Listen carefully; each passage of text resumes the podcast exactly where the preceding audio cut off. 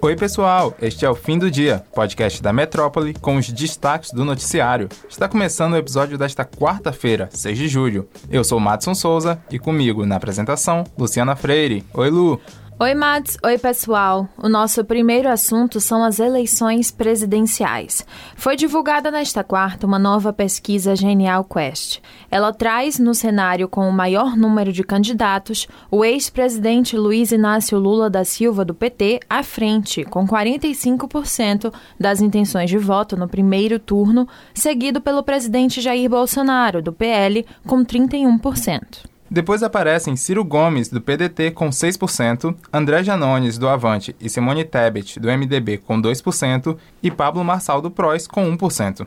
Seis pré-candidatos não pontuaram: Felipe Dávila, do Novo, José Maria Imael, do DC, Leonardo Pericles, do UP, Luciano Bivar, do União Brasil, Sofia Manzano, do PCB e Vera Lúcia, do PSTU. Outros cenários, com menos candidatos sendo nomeados, foram pesquisados. A pesquisa simulou ainda três cenários para o segundo turno. Em todos, o ex-presidente Lula seria eleito para o Planalto caso a eleição fosse hoje. Duas mil pessoas foram entrevistadas face a face entre os dias 29 de junho e 2 de julho. A margem de erro da pesquisa é de dois pontos percentuais para mais ou para menos. O levantamento tem 95% de confiança, ou seja, se 100 pesquisas fossem realizadas, ao menos 95 apresentariam os mesmos resultados dentro dessa margem. Vocês podem conferir os resultados completos das pesquisas no nosso site, o metro1.com.br. O assunto agora é fome. Um relatório divulgado pela Organização das Nações Unidas para a Alimentação e Agricultura, a FAO, mostrou que o número de brasileiros que sofreram algum tipo de insegurança alimentar chegou a 61,3 milhões entre 2019 e 2021. Esse dado indica que praticamente uma em cada três pessoas que moram no Brasil lidou com algum tipo de insegurança alimentar. Do total, mais de 25% enfrentaram durante o período uma insegurança alimentar grave, ou seja, 15,4 milhões de brasileiros. E o que esses números significam? Eles indicam uma piora da fome no país.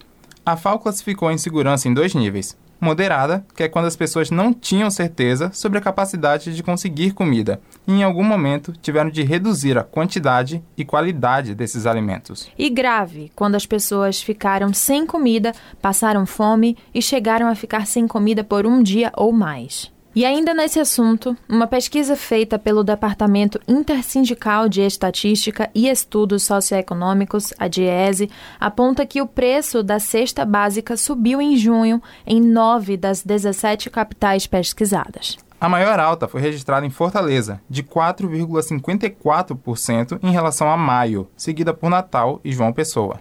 Agora, no que se trata de valores médios, em reais, os menores foram registrados em Aracaju, em seguida Salvador, no valor de R$ 580,82 e depois João Pessoa.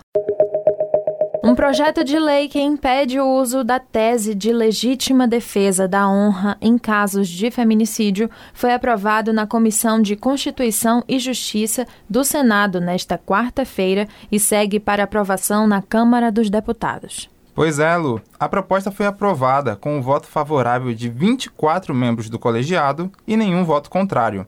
O texto de autoria da senadora Zenaide Maia, do PROS, altera o Código Penal e o Código de Processo Penal. Isso acontece para proibir que argumentos de valores morais sejam usados para beneficiar acusados de crime contra as mulheres. O Tribunal de Contas da União decidiu abrir uma apuração sobre a proposta de emenda à Constituição, a PEC, que cria benefícios sociais às vésperas das eleições. O relator do projeto, Danilo Forte, do União, leu nesta terça-feira, em uma comissão especial, seu parecer favorável à proposta. O texto deve ser votado na Câmara até o final da semana. O pedido de investigação foi feito pelo Ministério Público junto ao TCU. E para o procurador Lucas Furtado, a criação de um estado de emergência previsto na PEC é um subterfúgio para o governo turbinar programas sociais e se esquivar das amarras da lei eleitoral. Já explicamos isso aqui outras vezes no fim do dia. Pela lei, não pode haver criação nem aumento de programas sociais em ano eleitoral, a não ser em casos excepcionais, como estado de emergência. A desculpa dada pelo texto da PEC é que a disparada de preço dos combustíveis justifica o estado de emergência. Isso mesmo, viu, Mads? No âmbito da apuração, o TCU diz que vai analisar o pedido do MP com o objetivo de verificar se a PEC compromete o equilíbrio das contas públicas. O TCU afirmou que pode haver, na medida, um retrocesso para o país. O TCU é o responsável pelo controle externo contábil, financeiro e orçamentário da administração pública federal e atua como órgão auxiliar do Congresso Nacional.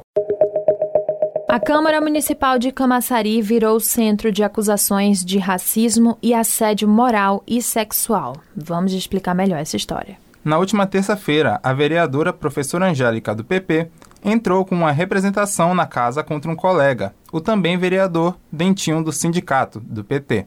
A vereadora acusa o colega de a ter ameaçado com a cópia de um cheque assinado por ela e ainda de tecer comentários racistas e machistas contra ela. De acordo com a professora Angélica, desde o mês de abril deste ano, Dentinho do sindicato tece, ao pé de ouvido, comentários sobre as roupas dela. Segundo a professora Angélica, em um outro episódio no plenário da Câmara, após ambos se exaltarem por uma confusão com os lugares onde sentariam, o vereador teria chamado a colega de neguinha de cabelos de fio. Ele teria ainda, segundo a vereadora, passado a mão no corpo dela por baixo da mesa. De acordo com a vereadora, o cheque que o colega usava para ameaçá-la era referente a uma compra de cadeiras para o Centro Educacional Bittencourt, feita em 2018. A pepista conta que as ameaças não eram claras, mas ele afirmava que iria tirá-la do cargo de vereadora e que a cadeira legislativa não era o lugar para ela.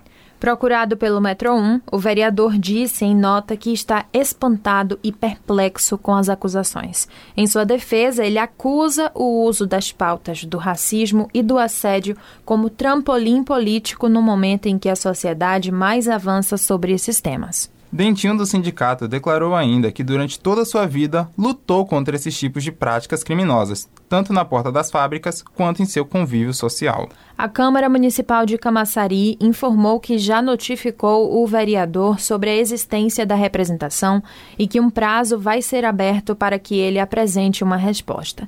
A casa reiterou que repudia todo e qualquer ato de preconceito e se comprometeu a apurar os fatos com rigor. Após a apuração, será avaliado se o teor das acusações é passível de abertura de processo disciplinar. O episódio de hoje fica por aqui, mas se você quer ter acesso a mais notícias, é só entrar no metro1.com.br e se manter informado.